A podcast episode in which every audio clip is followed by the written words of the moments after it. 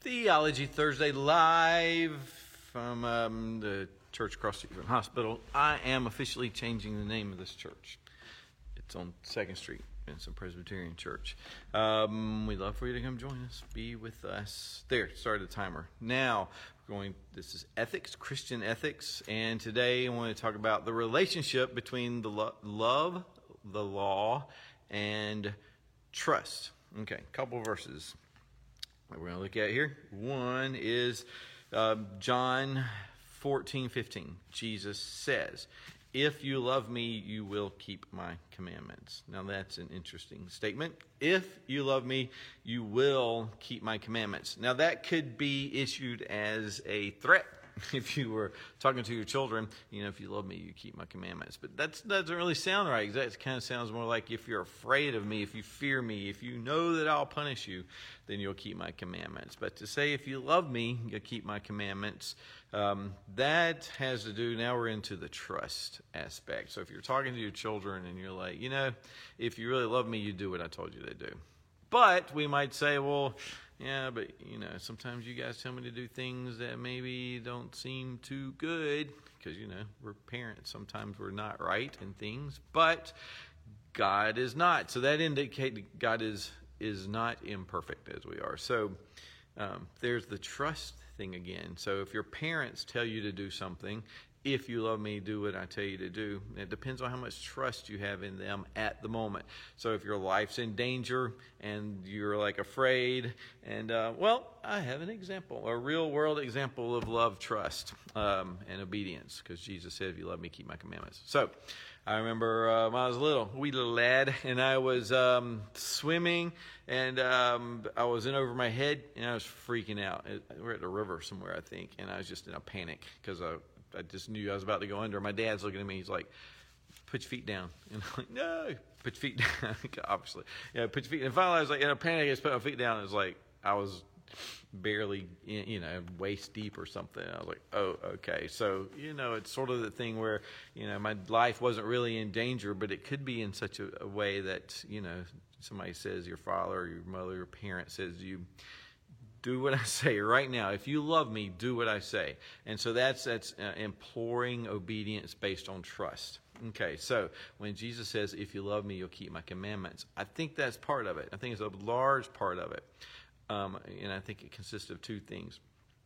Um, one is this trust thing, but the other is um, if the love of God and love of neighbor is the fulfillment of the law, that means that if you love me, you will keep my commandments. You'll just love me will cause you to keep my commandments because the commandments of God are love. So if love for God, love the Lord thy God, thy heart, strength, and mind, and love your neighbor as yourself, if those are, that's a summary of the law and the prophets, then uh, we see that spelled out a little bit in the Ten Commandments. So that law keeping is loving people and loving God. Now, there may be times when, as you know, Jesus is a natural expression of his love, he doesn't naturally keep the law. But for us, sometimes maybe um, we, there's an easy route. There's an impulse within us that makes us want to do something that's sin, and we know it's sin, which makes it worse for the believer even. But um, but that love is is directed towards something else. And so, if you love me, you'll keep my commandments. But there may be times, on the other hand, when um, something occurs and it calls for sacrifice or it calls for um, putting yourself you know out there in a situation that you might not like uh, burdening yourself in a way that maybe is not necessary you know for the situation but you know that this is something god would want you to do. And so you have to struggle with the obedience and then you think you know Jesus says, if I love him, I'll keep my commandments. And it's because I, the trust factor again. I trust him. I can trust him with my obedience. And that's a thought that occurred to me a while back. It's like, you know, are you willing to trust God with your obedience? Because that, that doing something because God says do it when you feel like it's going to cause difficulties and hardship or whatever in your life, um, that's a difficult thing because, and so you have to just trust God with your obedience. And if you love him, you will indeed trust him. So there's another verse that um, is in 1 John chapter 5. It's not just a verse, it's a few verses. Let's look at what he says about this here. He says um, 1 John chapter 5. Everyone who believes that Jesus is the Christ, okay, he's the King, he's the Messiah, the Mashiach, he's the anointed one. So everyone who believes that has been born of God. And everyone who loves the Father loves whoever has been born of him. So if you love God, then you're going to love your neighbor okay? So you can use that as an indication of where are you as far as your love. If you if you if you have trouble loving neighbor if you have trouble loving people um, and sometimes they can drive you crazy sometimes they can be a problem but you know if you don't if you kind of don't love them um, then you have to jesus is saying then you know do you really love the father? By this we know that we love the children of god when we love god and obey his commandments for this is the love of God, that we keep his commandments. Well, that's interesting. This is the love of God, that we keep his commandments. Now, I've heard some people try to divorce um, law keeping and love. Like the Christian should not be concerned about law, the Christian should be concerned about love. It's like, yeah, okay. Spell out how that love works for me. What do you mean by that? And it's the law the moral law of God. That's what the expression, that's how the Christian expresses love. You wouldn't steal, you don't cheat, you don't covet, you don't lie, you don't bear false testimony. And then how do you express love for God? Just by loving Him alone. You don't take His name in vain. You keep this fifth day, you keep the Sabbath day holy.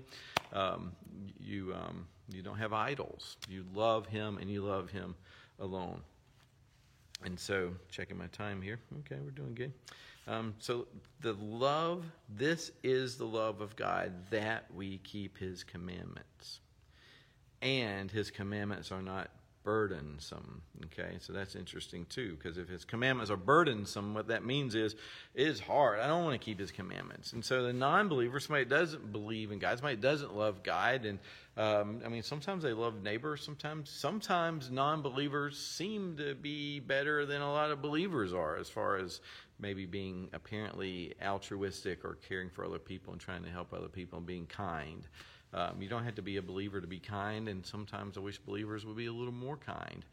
But loving God causes you to keep His commandments. And um, and so you can't say that you're a believer and it not impact the way you live your life. You can't say you're a believer and then disobey his commands. It's, it, it doesn't go hand in hand because then you're not acting in a loving way.